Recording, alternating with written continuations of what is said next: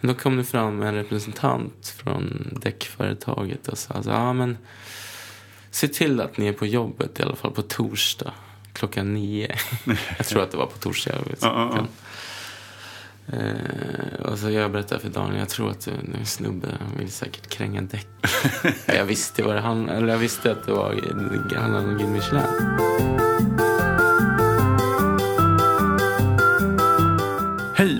Det dags för en ny podd och idag så träffar vi ingen mindre än Sajan Isaksson. Efterlängtad och önskad av många. Sajan driver Esperanto, råkultur och Shibumi. Vi pratar om uppväxten i Hille, stjärnor i Michelinguiden, Nobelmiddagen och mycket mer. Vi säger tack till statist.se. Varsågod, Sajan Isaksson. Dagsformen, hur, hur mår du idag? Lite sliten i måndag. Vi hade öppet igår så att man är lite trött. Vad vill du prata om? Lurig fråga. Men har du någonting sådär som du, som du gärna känner att det här är, är kul att prata om? Det här brinner jag för. ja, men... Eh, nej, vi kan prata om käk. Det är väl the essential. Du ska få börja med att säga ditt eh, fullständiga namn, eh, familj, ålder, yrke. Fullständiga. John Sajan Isaksson. Tilltalsnamn Sajan. 41. Kommer att fylla 42 i år. Men jag håller gärna på 41 ett tag till. Jag är kock sedan urminnes tider. Man ser inte dig kanske så ofta i tv, inte jätteofta i media. Är det någonting som du har bestämt dig för att, att, att det ska vara så? På ett sätt ja, på ett sätt eh, nej. Eh, jag tyckte jag var ganska bra exponerad när det var Nobelveckan. Så det, då fick jag eh, mitt lystmäte, höll jag på att säga. Men sen så får man ju välja hur man vill bli exponerad. Och det, det är väl halvnoggrann med kan jag säga. Jag har faktiskt förekommit i en del matlagningsprogram som jag kanske, ja, inte ångrar men jag kanske hade gjort annorlunda idag. Jag misstänker att du får mycket förfrågningar ändå om intervjuer och magasin och vara med på både det ena och det andra. Ja, det stämmer. Alltså, jag har ju valt att fokusera på det jag tycker jag är eh, hyfsat bra på. Och det andra tycker jag att jag är fruktansvärt dålig på. Men sen har jag, jag, jag, har, ett, jag har ett integritetsbehov som Eh, jag försöker bejaka. Men det är inte alltid så lätt som du säger. Det finns en del förfrågningar. Vissa gånger så säger jag ja, vissa gånger så säger jag nej. Ibland så säger jag ja och så kanske jag ångrar mig när det är för sent. Jag fokuserar på, på faktiskt fortfarande på att laga mat. Vi är glada att du är här i alla fall. Ser du dig som en ensamvarg eller ser du dig som en teamplayer? Bra fråga. Som en teamplayer, men jag som alla, jag höll på att säga krögare, om man får säga så när jag sagt att jag är kock mer än krögare. Så vill jag ha, eh, besluten ska ligga hos mig. Men jag har också insett på senare tid att kreativiteten mår bäst om man, man delar den tror jag. Och det är vad vi, vi säger också, försöker göra just nu. Och det, hittills är det bara härligt. Nobelmiddagen, eh, hur gick det till liksom, när du fick förfrågan? Jo, jag fick förfrågan genom restaurangen där, Stadshuskällaren, ja, om jag kunde tänka mig göra det. Och eh, jag tror jag svarade ja ganska fort inombords. Jag var tvungen att kolla med en kollega. Mm. Eh, bara så att det inte eh, det krockade med någonting. Men, men eh, otroligt smickrande och livrädd samtidigt. Det är någonting som vi inte har pysslat med är ju den här mängden. 1350 plus gäster. Liksom. Mm. Men samtidigt så såg jag utmaningen och jag kan tro att vi blev tillfrågade för att man ville att det skulle vara ganska elegant och det var min, en, av, en av min, mina rubriker var att liksom transformera en elegans från, kan säga från esperanto till till Stadshuset och till eh, skala upp det till 1350 gäster. Så det var den stora utmaningen men det var också den det roliga, det var energin i det. kom just från just den utmaningen. Jag tror jag läste någonstans att du hade ungefär, det var väl ett år ungefär innan du fick reda på det, kan det stämma? Ja, ungefär. Eh, hur, alltså hur mycket timmar har du lagt ner på, på liksom research, och funderingar och planeringar och testmiddagar? Jag vet inte, det varit några testmiddagar. Eh, första researchen jag gjorde var att kolla på, jag tror Wikipedia har en, en lista på alla menyer sedan 1904 kanske om jag inte minns fel. Ja. Så då började jag kolla på det. Och jag, jag, kände att jag ville göra någonting elegant och samtidigt ville jag göra någonting som inte var för... Alltså någon blandning mellan modernt och klassiskt. Så jag var lite inne på liksom Belle Epoque och vad som... Tittade vad man gjorde där. Eh, det var mycket sköldpaddssoppa och sånt. Men jag tyckte det var intressant ändå. Mm. Så det slutade med att vi gjorde en potatis, eller en pitivier med potatis. Ett, ett, ett, jag ville få förmedla hantverket på något sätt. Det är en snittad sak som man snittar ett mönster i smördeg som man bakar av. Och det hade jag gett mig tusen på att det skulle vi göra. Och till slut blev det jag som gjorde alla snitt. Oj, oj, oj, oj. Vilket var en fruktansvärd prövning. Men det är någonting som man kan se tillbaka till. Att det var... Jag ångrar inte en sekund till det. Men det, konsekvensen blev att jag fick jobba i, i två dagar och en natt. I sträck liksom? Jo. Det var värt det kan jag tänka Men det var hela, jag tycker det ändå, Nobel för mig är jättepositivt. För att det var just den utmaningen. Och skala upp det så stort och jobba med så många och ändå försöka eh, göra en väldigt bra måltid. Sen om vi lyckas kommer, ja det får någon annan säga. Men jag tycker att det var liksom, det var faktiskt wow för mig, för min personliga del. Var det, var det någon eh, rätt som, som du hade liksom som favorit ganska länge fast som du strök på slutet eller, eller som var med och kvalade liksom till? Ja, det blev, eh, nej, det blev lite som jag till slut ville. Vi hade någon, nu kan jag säga Vi hade någon fogdelax som var bra tyckte jag. Men det var liksom, och vi har en idé med pärlhöna som men det, det, delvis är det ganska svårt med Nobel i och med att det är så stort. Så du måste hitta någon... Du vill jobba så svenskt det bara går. Men mm. det är inte alla som kan leverera som stor mängd. Så att pärlhöna fick vi stryka ganska snart. Ja. Det I december. Det gick ja. inte att få fram liksom, om man inte ska köra franskt. Vilket kan vara inte så kul i det här fallet. Det skulle vi inte ha gjort. Så då, då, då blev det inte den. Men... Det är inte så, för annars är det så här, ja, men som nu, ja, vi har köpt eh, åtta stycken Hedemora-tuppar. Mm. Vilket är fantastiskt. Ja, då, sätter, då byter vi det, sätter vi upp det. Men det, så, så kunde man inte göra på Nobel. Utan det, dels så måste du boka allting månader och månader i förväg så att, du, så att du inte står där utan grejer. Liksom. Och mm. du vet att det finns en säker leverans. Mm. För när allting är testat och klart och Nobelstiftelsen har sagt sitt så går det inte att ändra så mycket. Jag kan inte säga att de hade slut på. Vi kör något annat. Mm. Hände det något speciellt som du liksom fick svänga till höger eller vänster? Eller, eller funkar det ungefär som du hade tänkt dig från, från början? Jag tycker servicedelen på Nobel var... Eh, ja, jag tycker den, man kan göra det på ett annat sätt. Det, eh, men det funkade. Men det du fick jag, inte jag förstår ju mm. att det måste gå snabbt. Mm. Det förstår jag. Men samtidigt så går det, skulle jag vilja göra ett, eller kanske hade gjort lite annorlunda. Men du tänker ja. på liksom uppläggningen att det skulle bli vackert, alltså de skulle få mer tid per gäst eller vad, vad, vad är det du tänker? Ja, ja, lite men att man har en annan struktur. Att man har en annan stationsfördelning som gör att man vinner lite finish. Mm.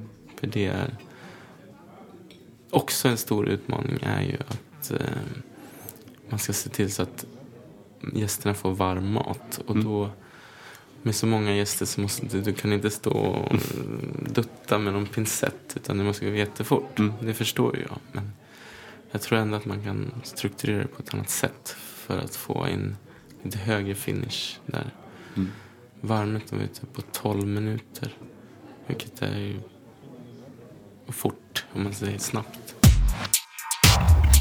Jag backar bandet här lite. Du är född i Thailand och du blev adopterad vid tre månaders ålder.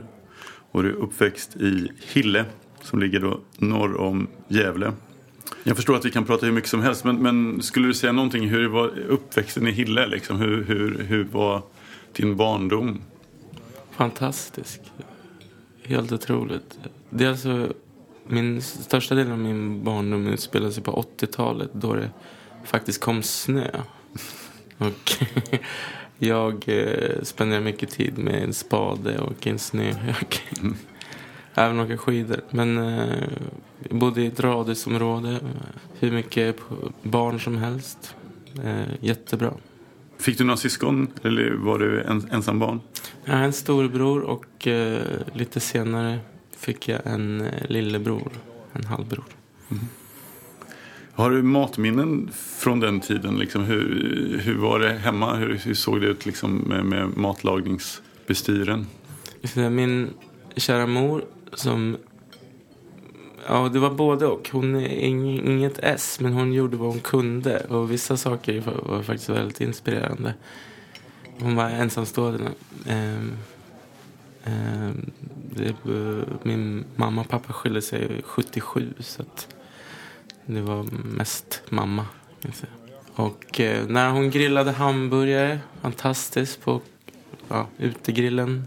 Det bestod mycket rålök och bifftomat.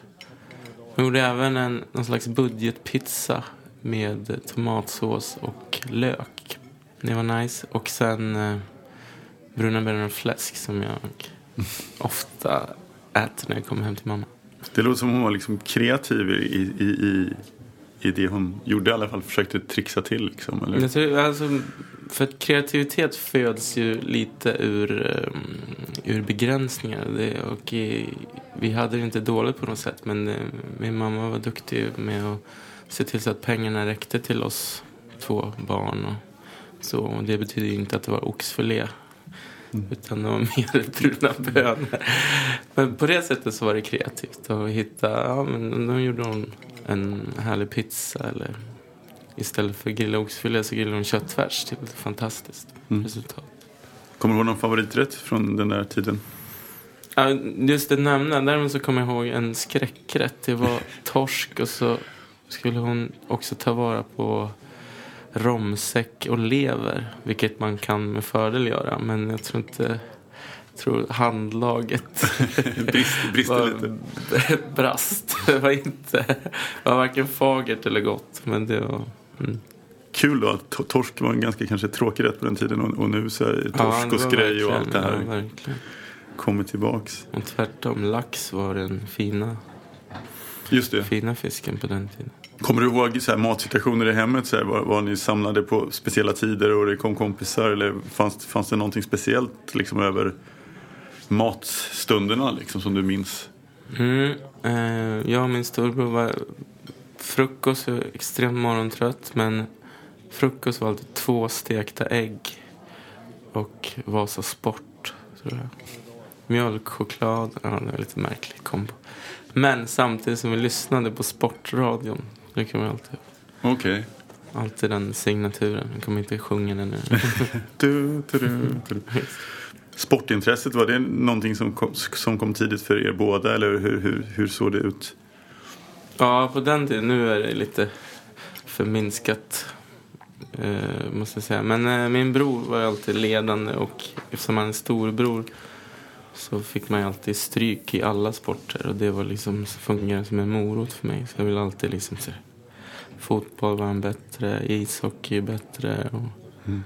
det var mycket, han retades ganska mycket. Okej. Okay. Fysiskt också kanske han var ja, starkare? Ja, mycket gråta. Hände det någon gång att ni hamnade på restaurang när ni var i den åldern eller blev det långt senare? För det var ju ganska exklusivt att kanske gå på en restaurang. Ja, jag, jag, brukar faktiskt reflektera över det i och med att eh, jag har en dotter som är ett och ett halvt år och hon har redan gjort sin restaurangdebut. Jag kanske gjorde det när jag var åtta eller någonting. Jag tror att det var köttbullar och kokt potatis. På restaurang Ugglan i Gävle. Finns inte längre. Okej. Kände du att det här var lite spännande? Eller, Men jag tyckte att det var en, en, en, en inte en högtid, men en höjdpunkt och ett, nöje. Oavsett menyn. då. Så, och det tycker jag ju fortfarande. Och jag uppskattar ju människor som ser det på det sättet. Att ett restaurangbesök, det finns ju så olika, olika typer av restauranger och olika typer av, av syfte varför man går på restaurang. Men liksom det här syftet att man, man ser det som en eh, höjdpunkt. Att man kanske i vissa fall klär upp sig lite. Och, ja, men det, det, det är ett nöje på ett. Att man, att man anammar det lite. Det, det gillar jag faktiskt. Tystnad, eh, tagning! Varsågod. Varje månad behövs tusentals statister. Statist.se har uppdrag till dig som vill vara statist, skådespelare, modell eller tv-publik. Hitta ett roligare jobb redan idag på statist.se. Tack så mycket. Där satt den. Hur kändes det med skolan sådär? Liksom? Var du, tyckte du det var kul eller var du skoltrött? Eller vad, vad, hur kändes det? Det var okej. Jag, jag, jag tror att jag var medioker student. Men jag var okej. Jag var inte, inte något S, inte påstå. Men eh, Fick du någon hjälp av brorsan där? Eller var ni lika intresserade av skolan? Lika ungefär på samma, nivå? Intresse? nej, min bror är faktiskt, måste jag säga. Han har gjort en akademisk karriär som jag inte ens varit i närheten av. Han är faktiskt professor i, i signalbehandling, vad nu det är. Det är mycket matematik, vet jag. Okej. Det är Gävle högskola. Och eh, vi har inget gemensamt när det gäller matematik till exempel. Har, har, du- hänger du, träffar du din brorsa sådär? Kommer han och, och äter lite på någon av dina restauranger ibland? Mm, Absolut. Nu bor ju han i Hille. Faktiskt, Fortfarande? Ja, han har flyttat tillbaka. Men Ja. jag vet att han uppskattade också sin barndom väldigt mycket. Så han i vuxen ålder valde att köpa ett hus där. Det är fint. Så får jag och komma och hälsa på och bli lite nostalgisk. Trevligt. Mycket. Går det att sätta någon liksom, något år på när du kände att liksom du ville närmare det här kockyrket? Var det tidigt eller när, vet du när det kom? Jag tror att det var ganska tidigt. I alla fall åttan, nian mer seriöst. I och med att man ska välja gymnasiet då. Man börjar prata och folk börjar fråga. Men eh, jag valde nog... För det första så valde jag yrket för att jag tycker om att äta, tror jag. Det är det största. Och sen så eh, är det ganska... Jag tyckte då från helt ovetandet att det verkade ganska coolt att vara kock. Sen dess har jag fått revidera det lite grann. Nu är det coolt att vara kock men jag vet inte om det var coolt då liksom. Ja, jo, kanske. Fast nu är det coolt på ett okult sätt. Men jag läste i, i en intervju här att, att det så drömmen om en restaurang i Sydfrankrike kom från 15 års ålder. Kommer du ihåg det? Ja, det, jag hade en... Eller har en. Nu är det lite svårt att, att ses som kompisar. Men jag säger att jag har en kompis som heter Oskar som är i oljebranschen. Men vi, vi sa att vi skulle skaffa en restaurang på Rivieran. Då var vi 14-15. Men eh, jag har inte kommit dit än. Det är inte för sent. Nej, verkligen inte. Det kan väl liksom, eh, kan du få, få drömma Så jag om. vet inte om Rivieran lockar så mycket just nu. Men kanske... Du får flytta den lite då. Jag läste också att du, du var liksom kanske inte riktigt förberedd på liksom hur det skulle bli med kockskolan. Att det var tufft på något, på något sätt. Eller berätta själv. Det som, det som jag var totalt oförberedd på var att det som kallas för stress, vilket var någonting obehagligt. Även på liksom nu, ja nu ska vi servera lunch. Ofta så är restaurangskolan uppbyggd så att det finns en restaurang som man jobbar med, alltså en skolrestaurang. Så också i det här fallet. Och då skulle man ju, potatisen skulle vara kokt till 11.30. Man skulle steka fisk för att eh, någon stod i luckan och sa fram på två rödspätta och den stressen var lite svår kan jag säga. Och då, då när jag blev konfronterad med det första gången och även lite senare i yrkeslivet så jag tyckte jag att det här kanske inte var någonting för mig. Men sen så tror jag att jag lärde mig att, jag ska inte säga att det låter så, så, så storslaget, man lär sig kontrollera stressen. Men man, man, man kanske lär sig hur man ska eliminera stressen mer. Det, nu för tiden blir jag ju väldigt sällan stressad på det sättet. Nu finns det andra stressfaktorer, men inte just att man inte kan steka en fisk. Att man inte kan göra det. Men var det kul också? Eller? Det var roligt, absolut. Det var jättekul. Och svårt. Alltså, jag, kunde aldrig liksom... jag kommer ihåg när vi skulle hacka lök första gången så skar jag mig i vänster, vänster ringfinger. Det har fortfarande kvar det ärret. Aj, aj, aj. Så jag tyckte det var lite lurigt. Men ehm, jag vet, jag, i början så tyckte jag att det var svårt och, och visste inte riktigt vad det här liksom var för mig. Men, men eh, samtidigt så visste jag att jag någonstans så tyckte jag om att liksom sätta ihop komponenter till en maträtt. Vi fick, om man fick en uppgift i skolan till exempel att man, ja men nu ska ni göra en trerättersmeny. Så rent, vad ska jag säga, rent på pappret så hade jag inget pro- Jag tyckte att jag hade en liten fallenhet för det. Sen så skulle man ju laga det också, det var en helt annan sak. Men eh, jag tror att det var där liksom det började, att jag kanske hade någonting som jag kunde bygga på. Mm. Men, men är inte det nästan det viktigaste? För jag tänkte säga att, jag ska inte säga att alla kan lära sig laga mat, men, men det här liksom att sätta ihop menyer och sånt, det är väl svårt. Eller liksom nyfikenheten där, det, det, är, det är nästan svårare att lära ut känns det som. Men det finns så många olika typer av kockar och jag respekterar alla kategorier av kockar. Men det finns ju de som är som är som maskiner som bara kör av en mise en place-lista. Och Sen finns det de som är väldigt ekonomiskt lagda, vilket jag inte riktigt är. Men, eh, och- Ekonom, vad menar du då? Att man är Nej, att sparsam man med, med material? råkoll på, eh, råkoll på råvaror. Mm. Eh, och sen så finns det de som är kreativa. Och kan man kombinera dem där så blir man ju ganska komplett som kock. Mm. Så det är väl det som man liksom försöker få ihop för sig själv. Men nu har jag glömt bort frågan. Nej, det, det är lugnt. Det känns som att du i alla fall har lite överskott på det. Det kreativa, där ligger du på plus. ja, men jag har alltid varit lite, jag tycker att det är kul. Det är väl lite därför jag sent, höll jag på att säga, inte så sent, men eh, har valt att öppna eget. För att kunna ha den kreativa friheten. Men med den friheten så innebär det att man har också ett ganska stort ansvar för att allting ska funka. Och inte minst då ekonomiskt. Efter skolan, när du hade pluggat, så jobbade du på någonting som heter Café Artist. Och sen så hamnade du på Hotell Vinn. Du ska få berätta själv, liksom, hur, hur, hur, hur såg det ut efter pluggeriet, efter skolan? Det var, ja, nu är vi i Gävle och jag gick ut, vad jag knappt säger, 92. eh, och fick då eh, jobb på det som var Gävles hetaste restaurang. Det säger inte så mycket. Jag, jag tyckte ju såklart att det var bättre förr än vad det är nu. Men, och det var där jag fick känna på riktigt hur det var att ha ångest inför att köra service. Och, prestera. Du måste prestera. För det var högt tryck och det var också en ganska tuff jargong. Mm. Det är ju ganska bekant att det kan vara lite tufft i kök. Mm. Eh, men där, där fr- ifrågasatte jag verkligen mig själv och tog upp det också med, med medarbetare om jag var rätt var av rätta virket, ska jag säga så.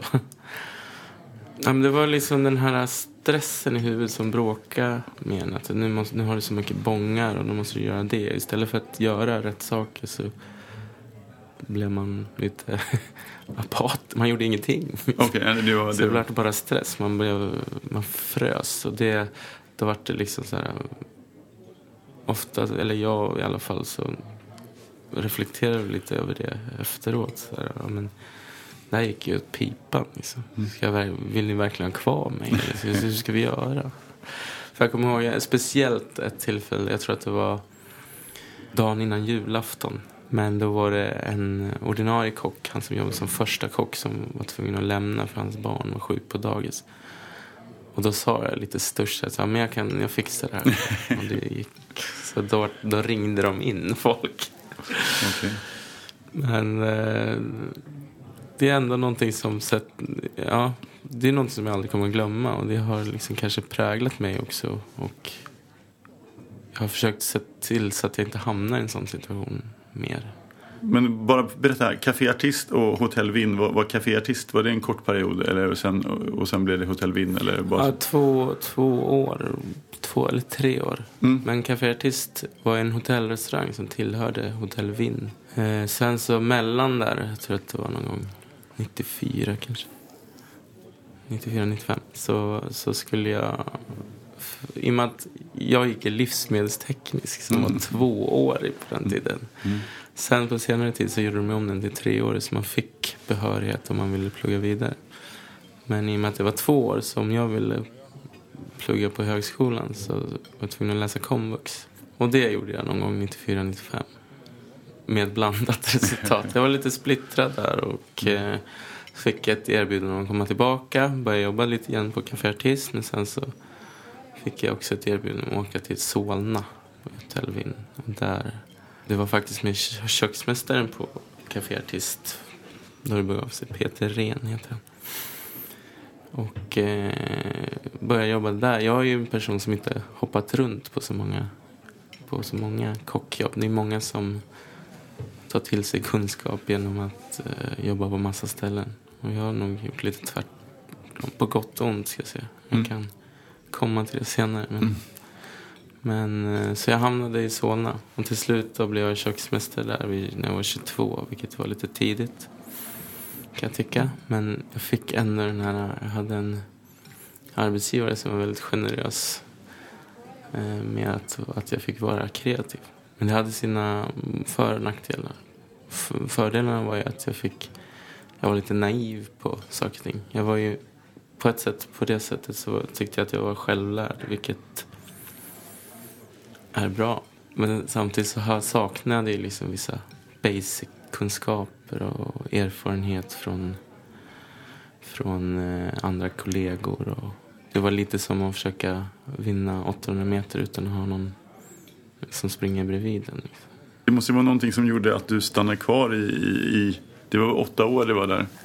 Ja, exakt. Var det det här att det var skönt att lite vara sin egen, att du fick, fick mycket space på, eller vad, vad var det som gjorde För det måste ju ändå vara folk som Absolut. Och sen så var jag, jag blev lite för bekväm att vara... mm, Jag tyckte om att vara köksmästare på ett sätt. Eller kökschef eller kalla det vad du vill. Men jag hade ju ansvaret. Och jag tyckte om att ha eh, ett litet köksteam. Liksom. Mm. Och det gjorde mig lite bekväm. Egentligen så... Ja. Ett val så skulle vara att jag skulle säga upp mig och försöka jobba som kock på ett... eh, Bara ta en spistjänst. Men det, jag var lite för, bekväm att göra det. Men då, mitt i alltihopa, så dök det upp en chans att komma med i kocklandslaget via Gert Klötzke. Och eh, jag gick på en intervju och eh, ja, jag, kom, jag fick vara med. Mm. Det var ju fantastiskt. Och då fick jag en ett lystmäte när det gäller duktiga mm, lagmedlemmar såklart. Otroligt duktiga. Och sen så även tävlingsmomentet som inte, eh, som inte ska förminska. Det var ju sjukt svårt. Och sen så även eh, att se, se världen lite mer. De åren känns som att de måste varit jättenyttiga för dig. För det hade väl varit tokigt kanske om du var kvar ytterligare några år kanske på, på, på vind. Liksom, att du Ja, behövde... jag, var, jag var ju kvar, men jag hade ju... I och med att, eh, att vara med i kocklandslag, det är som att skaffa sig ett till jobb. Så känns ja, så man, man kör ett två jobb. split liksom. Ja. Så det är halvtidstjänst eller vad? Apropå stresshantering. Nej, eh, men det var ju väldigt nyttigt för mig. Alltså för mig var det självklart en dörröppnare men också just chansen att också visa vad man gick för till slut. Liksom. Mm. Och gav mig till slut också självförtroendet som jag behövde. Men, men i, i själva kocklandslaget är det så att alla blir, blir eh, individualister eller är det liksom att vurma mycket för varandra? Liksom? Både och. Det finns eh, en laganda såklart och jättebra. Och sen finns det, eh, när det börjar bli dags att eh, prestera så vill man ju... Jag är en sån person som kanske behöver ha lite eh, privacy då. Mm. Det, man agerar olika, men jag kan säga att man blir utsatt för en ganska hård press. En bra skola i alla fall. Ja, men Tuff. man, visas, man får bekänna färg. När började du liksom fundera på, på esperanto? Alltså när, du var i kocklandslaget, du var kvar på Hotell Wien. När liksom gick du liksom i planer på att öppna något eget? Eller liksom, när började det bub- bubbla hos dig? Ja, det var väl eh, i slutet av kocklandslaget. Det här var någon gång 2004. Även om det gick knackigt för mig i början framförallt så gick det ganska bra rent tävlingsmässigt. Det gick jättebra. Jag tror att, eller jag vet att, i att jag var där. 2002 så vann vi det som kallas för World Cup och, i Luxemburg. Och 2004 vann vi det som kallas för OS då, i Erfurt. Så att då började jag fundera efter det. Så att, ja, nu eh, har jag gjort det här och det har varit fantastiskt men um, jag känner kanske inte att jag skulle Solna också vara lite klar med. Men blev det i och med de här fantastiska eh, framgångarna med kocklandslaget, kände du att hjälpte det till då liksom att pusha till att nu måste, jag- nu, nu måste jag ta tillvara på min... Jag tänkte mer tvärtom. Jag tänkte nu vill jag varva ner. Ja, Jag har ju aldrig... Nu, låter jag fått en guld, OS-medalj liksom. Jo, men det, det här låter lite för käckt. Men jag tyckte... Och jag hade två väldigt goda vänner som heter Micke och Micke då, för att utesluta efternamn. Men vi ville öppna en fisk... Vi fick chansen att öppna en fiskerestaurang utanför Gävle. Stället heter Strandgården. Och det var havs, var en fantastisk utsikt. Ja, vi tänkte då att eh, ja, men nu varvar vi ner och det här är en sån romantisk bild. Ungefär lite som vi var inne på öppna restaurang på Rivieran. Fast det här vart ju Gävles kustområde. Inte lika glam glamoröst. Men mm, så gjorde vi det. Och det gick åt pipan. Men det var Vad, vad, varför gick det åt pipan då? Nej, men det var lite dåligt läge. Det var väldigt vackert, men dels så skulle vi få då Gävleborna att åka ut hit. Och det kan vara lite kärvt en måndagkväll. Liksom. Men just den känslan vi fick när vi sa att ja, men nu, vi varvar ner lite så har vi den här... Det var nästan som en pojkdröm. Mm. Så vi, vi brann ju för det. Men tyvärr så... Det har vi också pratat om. att Man, man har ju... måste få ekonomi på det hela. Och det fick vi inte. Jag brukar säga att man ska tänka på tre saker när man startar en restaurang. Och det första är läget, och det andra är läget och det tredje är läget. Mm. Inte, Nej, det är inte riktigt sant. Det Nej. finns många som har lyckats med... Eller det kanske handlar om läget. Men just det läget var halvbra ja. på det sättet. Men då var du där och, och, och, och sen så märkte ni att det här funkar inte. Och då hade du redan lite planer på något nytt? Eller då? Nej, jag, fick, jag har aldrig varit så... Jag har, inte sö, jag sök, jag har aldrig sökt liksom, karriär. Utan jag har bara halkat in på något bananskal. Så också i det här fallet var att vi gjorde en catering då nere i Saltsjöbo kanske. Och det var när vi hade Strandgården som den här fiskerestaurangen heter. Eh, Och på den cateringen så var det en person som hade, var med i det här projektet som eh, heter eh, Solevihuset. Och det, det, det var en total renovering som genomgicks då av gamla Jala-teatern. Så det fann allting, det var bara skalet. Men jag gick med på att åka dit och eh, titta. Mm. Och då tog jag med mig eh, en kompis från Kocklandslaget, Daniel Höglander. Och vi, vi såg nog potentialen att göra någon, en restaurang. En, Faktiskt så tror jag, ja, men här kan vi liksom... Jag tror att vi hade en, en dröm om att göra en så kallad fin krog. Mm. Och vi såg att det här skulle kunna gå. Eh, trots att det bara var ett skal. Så vi liksom, det tog det här var kanske i 2004? Nå, nu Tidigare måste jag kanske. tänka sig att det får rätta. Nej, det här var början av 2005. Det här var januari, februari kanske. För då var det inte så långt. Nej, vi 23 öppnade i november. Ja. Eh, Men vi, sen dess var vi där nästan varje dag. Bygghjälm och titta, har det hänt någonting? Har hänt? Mm. Så vi var ju väldigt taggade. Men jag hade ingen erfarenhet av det som kallas för fine dining då. Daniel hade ju jobbat på Vassa Äggen på Fredsgatan. Så han lärde mig enormt mycket om liksom, vad det ska handla om. Att man måste vara extremt alert och vara, att vara iakttagande på många sätt.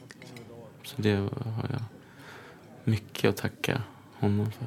Hur, hur liksom startade du själva konceptet? Liksom?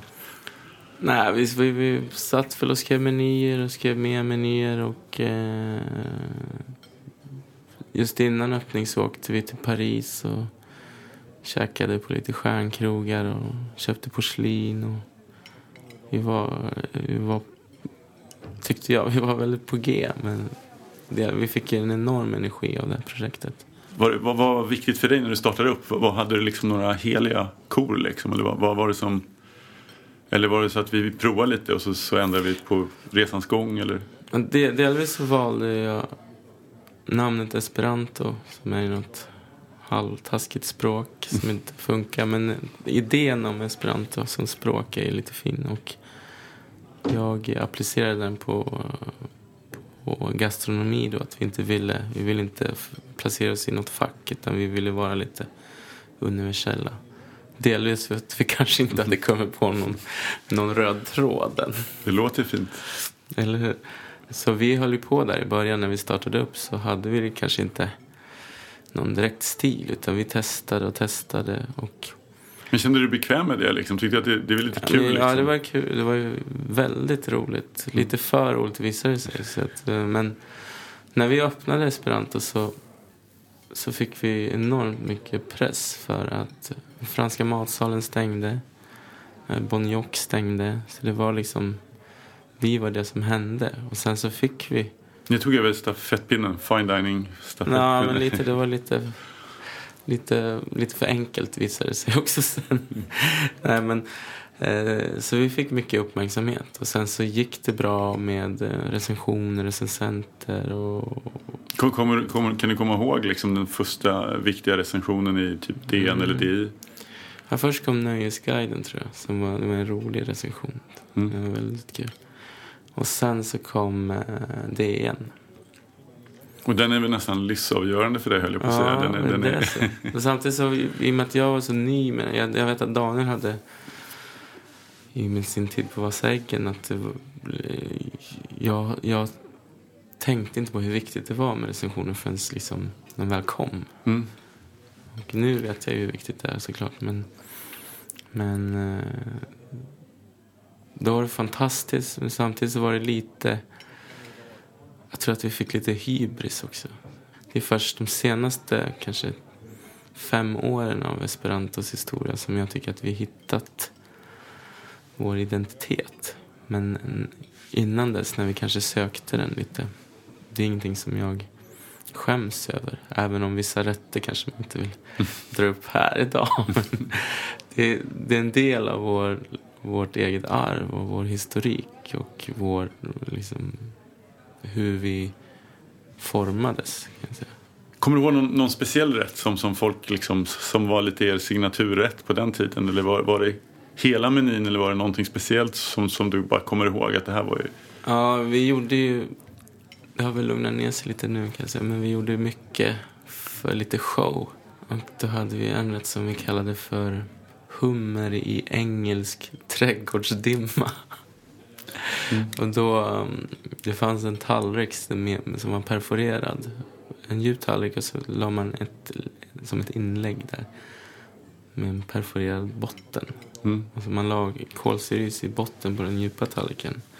Och så la man själva hummen med mynta och ärtor, därav den brittiska delen. Eh, på den här perforeringen. Och sen så lyfte man på kloschen och så hade man hällt på en varm buljong då så var det dimma. Ja, häftigt. Ja, vi tyckte att det var väldigt coolt på den tiden. Och den, det var ju faktiskt en showstopper. Mm, Men det var också lite så här, mycket spel för galleriet. Det är ingenting som jag ångrar, men vi, det är någonting man kommer ihåg på den, från den tiden. 2007 när du fick en stjärna, hade du jobbat bort din hybris då eller, eller kom den tillbaks då? Jag, nu, jag pratar alltid, oftast i vi-form. Det var jag och Daniel och Ja. Gabriel som var i matsalen som fick den.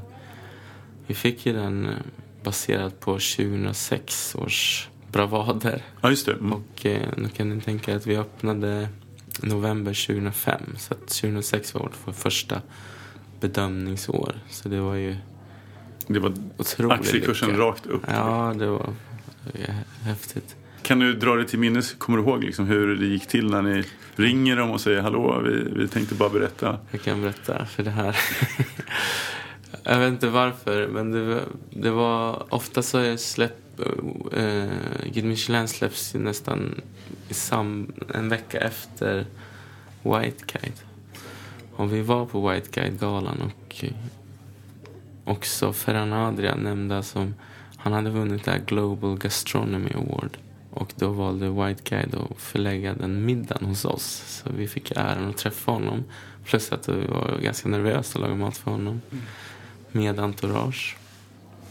Men sen på galan då fick han det priset. Och eh, vi, jag tror vi kvalade in som trea den, eh, den dagen. Eh, och vad, jag vet inte, apropå hybrisen. För att vi hade, när vi först blev bedömda första året så kom vi också tre och vann det här årets stjärnskott. Vilket jag tyckte var wow, nu går det fort. Liksom. Nu pratar du White Guide. Ja, första... Nu jag kanske har blandat ihop årtalen här, det är inte olikt mig. Men i alla fall, så andra året så tyckte vi att vi skulle göra lite bättre ifrån oss. En trea då. Så att, Men då kom vi trea igen då. Så, så det var en lätt besvikelse som när vi gick där. Men då kom det fram en representant från däckföretaget och sa så, ja men se till att ni är på jobbet i alla fall på torsdag klockan nio. jag tror att det var på torsdag. Jag vet Ja, ja, ja. Och så jag berättade för Daniel, jag tror att det en snubbe, han vill säkert kränga däck. jag visste vad det han, eller jag visste att det var, det handlade om Guide Michelin, men det var ändå så här, vi, vi ville verkligen inte ta ut någonting i förskott. Mm. Men vi infann Du skämtar bort det lite grann Ja, nästan vi för, skämtade bort för att det. klara. Sen så blev det en väldigt blöt kväll. Men eh, vi var där torsdag klockan nio. Då var det official. Mm. Det var ju fantastiskt. Men hur gick det till? Kom han, kom han dit då? Och, Ja, vi kom dit och det var lite press tror jag. Det var lite som en mini-presskonferens. Mm. Och det kommer ju aldrig glömma. Det var stort. För en som drömde om att öppna re- restaurang på franska rivieran. Så det var eh, fantastiskt. Eh, och eh, min kära vän Magnus Ek kom in när han körde bil ända från från Oaxen, alltså ön, med en flaska champagne för att gratta. Så det var kändes eh, extra, extra stort. Alltså de här, alltså innan vi pratar dina nya restauranger, händer det några liksom stora förändringar på esperanto? Eller liksom, det känns som att ni, ni lyckas hålla nivån högt och folk...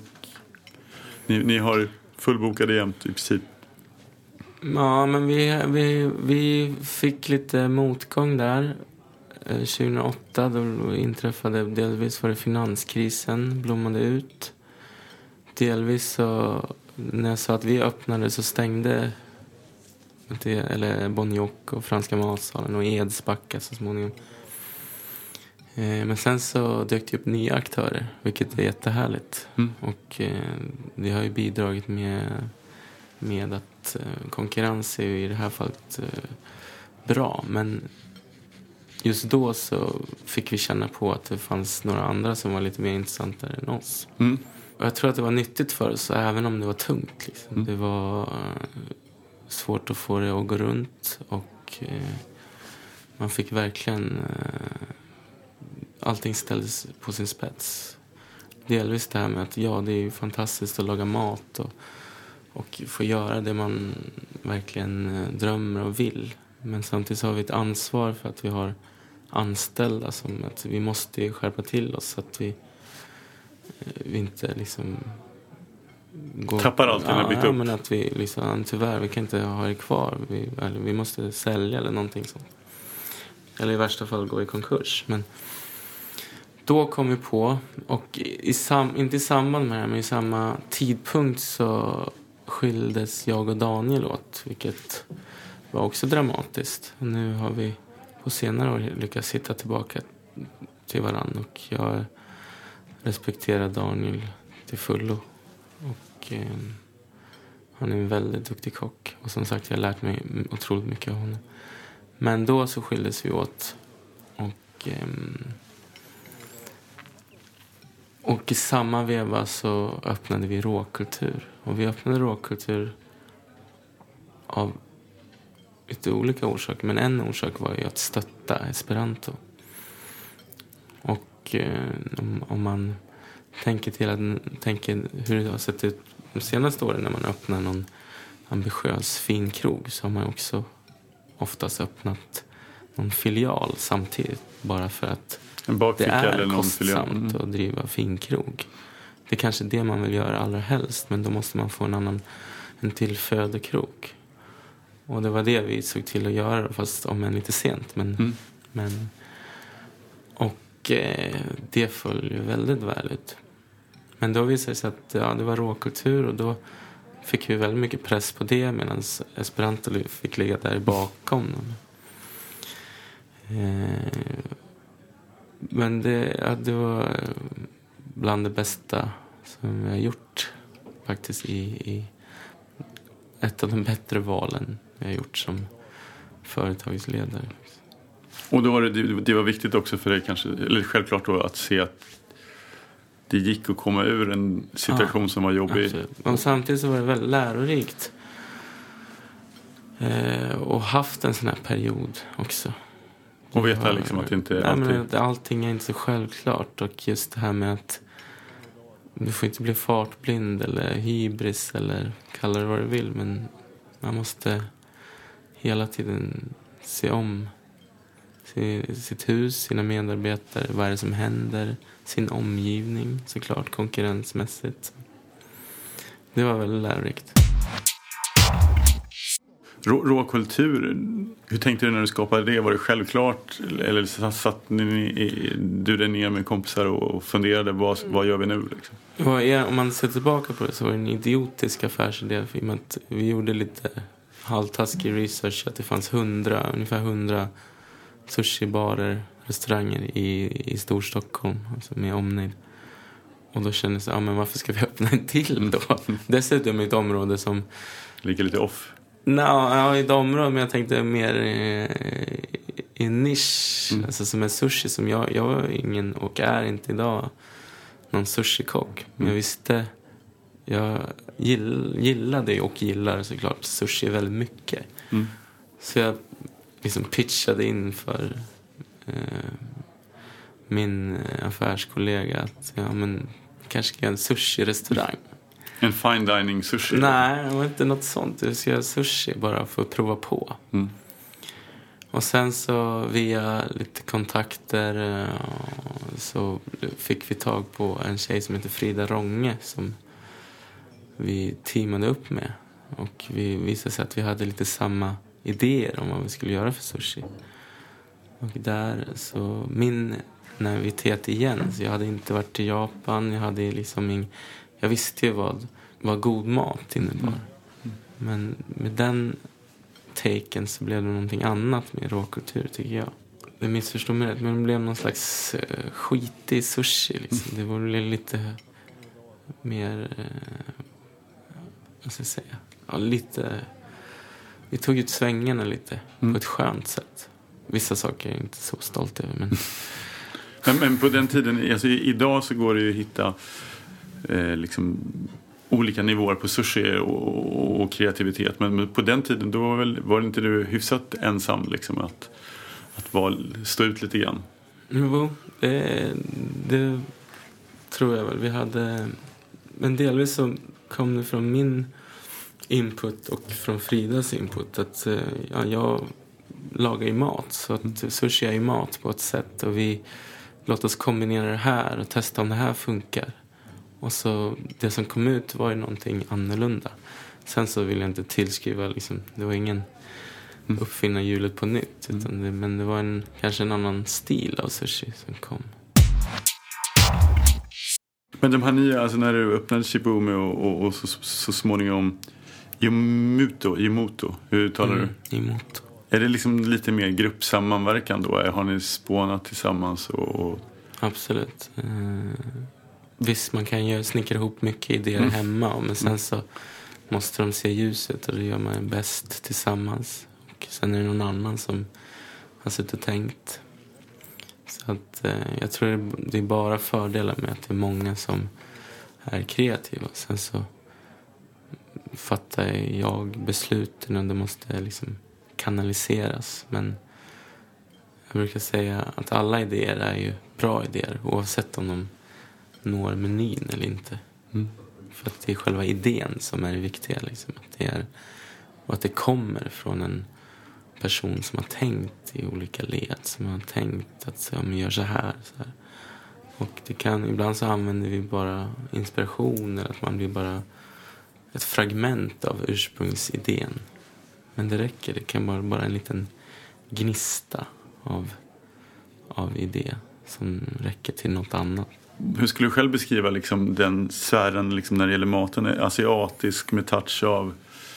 Alltså det är liksom, skulle du säga att allt eh, är, är liksom, utgår lite från asiatisk mat? Eller, eller hur skulle du beskriva själv? Nej, inte, det brukar alltid vara asiatiskt, men det är inte, jag tycker att det är mer, alltså, till att börja med så är det Japan som har varit Mm. inspirationen. Mm. Men sen utifrån det, vi kanske har lite kimchi också. Men, men eh, samtidigt så tycker jag just nu esperanto är väl lite, men det är inte så mycket Japan. Vi kanske vi gör en tofu liksom. Men Det kanske är mer det estetiska eller bara mer uttrycket som kan te sig lite österländskt. Eh, Jag tycker att vi har formulerat en stil lite tydligare de senaste fyra, fem åren. Och vi liksom gör det fortfarande på esperanto. Medan självklart vi har öppnat Shibumi som har haft arbetsnamnet att det ska vara en japansk pub. Och då blir det lite tydligare. Och sen har vi då råkultur som är 99% sushi. Och då är det ju väldigt tydligt vart det kommer ifrån. Verkligen. Medan esperanto har varit lite liksom Har fått svänga men jag lite. har tonat ner lite på, på det. Utan vi försöker hitta vår, egen liksom, ton på det hela. Mm. Men visst, det finns vissa influenser från främst då Japan. I motor, liksom, när du drog igång det, var det... Eh, alltså hur, hur kommer det till, eller kommer du på en dag, nu ska jag, det här blir jag sugen på att göra, nu gör vi det här. Eller hur, hur kom idén upp? Delvis kom det upp eh, med att vi, vi har inget chef's table på um, esperanto. Och så en dag så satt jag en kompis med flickvän mitt framför oss. För vi har en disk där, där vi har glasen. Så tog vi undan lite glas och fick de en, två barstolar. Så satt de framför oss och åt. Jag tänkte det här kanske är någonting att bygga vidare på. Men då kom, det var inte, faktiskt inte jag som kom på det utan det var någon annan som kom. Då, då är det ju ingen annan som ser oss om det sitter fullt med folk framför er, direkt framför er. Då kom vi på att ja, men om vi flyttar den till andra sidan där vi har en kaffestation i dåläget. Och då började, helt plötsligt, jag vet inte, jag fick någon nyck då. Att, ja, men istället för att göra det som en chef's table där, för det blev ju som en satellit då. Eh, så gör vi sushi där. Mm. Och så gör vi lite lite renare sushi men med högre, absolut högsta fokus på, på fisk och skaldjur från skandinaviska vatten. Satsningen var ju lite märklig. Vi har alltså en restaurang i, i restaurangen kändes det som, eller det är det. Mm. Med ett helt eget utbud. Jag var lite skraj för hur det skulle bli mottaget såklart. Att vi skulle liksom kanske rubba balansen eller dynamiken i matsalen i och med att det sitter nio nio platser vid en bar eller i ena Mm. kortändan. Men eh, peppar peppar, hittills har det varit tvärtom. Att jag har liksom höjt dynamiken. Att vi har en annat... Eh, jag har väl gått ifrån det här med fine dining som kan vara att man ska sitta och vara så fokuserad på, på vad kocken har kreerat. Utan samtidigt ska man kunna njuta av atmosfär. Det ska inte vara knäpptyst, det får gärna vara lite livat. Mm. Utan att för den skulle ta, ta ifrån ambitionen av maten. Det ska Mm. ändå vara en restaurang med, med en härlig ambians. Men inte en för tyst sådan. Och det, det var verkligen slående. Det var en stämningsförhöjare. Känner du att nu ska det inte hända någonting på något år eller två? Eller är det, går du fortfarande sådär alltid och tänker på något koncept eller någon ny idé? Alltså ligger alltid någonting och tickar lite grann sådär? Ja, kanske ligger lite kick. Jag vet inte om det, om det är bra för min hälsa, men lite. Vi har ett projekt ehm, eh, som handlar om buljong. Och det, det har ingenting med nudlar att göra. En lunchbuljong i gamla arkitekthögskolan som vi jobbar kring och med. Spännande. Mm. Om, om det går som du hoppas, liksom, när, vilken tid pratar vi då? Liksom? April kanske. Ja. Spännande. Men inte, jag hoppas mer på maj, men det är andra som hoppas på april. Vad äter du själv liksom, för mat när du kommer hem? Liksom, efter en, när du lagar mat hemma?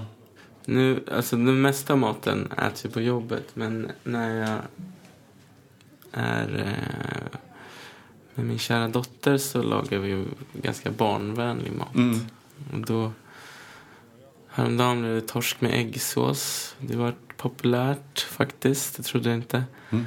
Eh, det blivit mycket pasta, köttfärssås. Mycket så basic. Men också mycket på det här introduktionsplanet för min dotter. Att nu ska vi eh, lära oss äta fisk. Mm. Då börjar man ju väldigt snällt med äggsås och torsk. Och, eh, nu ska vi äta, lära oss äta soppa och då vart det med eh, pastaringar och sånt. Så Mm. Man får börja. Det är så in, men det är härligt. Mm. Men det är inte några... Det är inte något testkök för några rätter om man säger så. Kunde det blivit ett annat jobb för dig om det inte blev kockyrket? Vad, vad hade du hamnat då tror du? Jag vet, med tanke på mina mediokra studieresultat så vet jag faktiskt inte. Men eh, jag, kunde, jag kan ju tänka mig... Nu på äldre dagar ska jag kanske vilja hålla på med keramik. Okej. Det, det tänkte jag inte då. Men eh, då kanske jag tänkte eh, arkitekt ett tag utan att gjort no några, några mm, agerat utifrån det. Och sen, jag gillar, han är död nu, Rudolf Nurejev som balettdansör. Mm. Så att jag hade lite honom som förebild ett tag. Det är väl det enda jag kan säga. Vi är glada att du blev kock, att du valde den. Ja, det är jag med. Tack. Roligt. Och inte balettdans. Ja. Ja, det vet man inte. Det hade, du kanske kunde gjort en strålande karriär där också. Ja. Favoritkrogar i Stockholm brukar jag eh, fråga alla gäster här. Eh, kan du säga några som du gärna hamnar på med vänner? Det är lite så här, ingen, um, ingen glömd. Men jag har hängt en del på Roffes, Sturehof. Eh, härlig restaurang. Eh, så Mattias Dahlgrens favorit, Amidas kolgrill. Hade det, de som förebild när vi gjorde Nobelvarmrätten faktiskt. Det var roligt. Alla fina. Waxen. Franzén. Operakällaren. Eh, jag glömt? Ja, det finns många att välja Ja, på. men det finns... eh, Stockholm är härligt. Beroende på humör, plånbok och tid och situation så finns det någonting för alla händelser. Fritidsintressen, eh, förutom mat, hinner du med något? Eller har du något som du skulle vilja göra?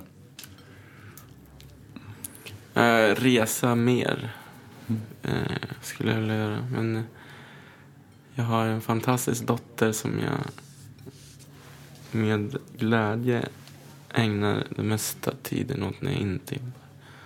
Och faktiskt har mm, gjort att jag arbetar lite mindre. Så att eh, tack vare att hon kom så... Jag vet inte om jag hade gjort så mycket åt min mm. arbetssituation om jag inte hade blivit pappa. Mm. Då hade jag nog kört på varje helg. Det är därför du, får, du vill bli bättre också på att delegera eller ha work, Ja, men nu, och nu är det helt fantastiskt. Och varannan helg och gå och handla middag med henne. Är som, det är så exotiskt och härligt på samma gång. Någon person att eh, intervjua? Någon som du skulle vara intresserad av? Det är många som har släppt ditt namn när jag har frågat. Det är skönt att kunna stryka den på listan nu. Lisa Förer Vinblad tycker jag är rolig. Mm. Vad ska man prata med henne om? Nej, hon är väldigt påläst och duktig och på ett sätt är det skönt att prata mat med någon som inte är kock. Mm. Hon är journalist mm. och samtidigt väldigt kunnig om kemi och mat och mat och kultur. Mm. Och, eh, väldigt verbal och rolig. Mm. Tack snälla för att du kom till Krokpodden. Tack, det var ett nöje. Kul att vara här. Tystnad eh, tagning. Varsågod. Varje månad behövs tusentals statister. Statist.se har uppdrag till dig som vill vara statist, skådespelare, modell eller tv-publik. Hitta ett roligare jobb redan idag på statist.se. Tack så mycket. Där satt den.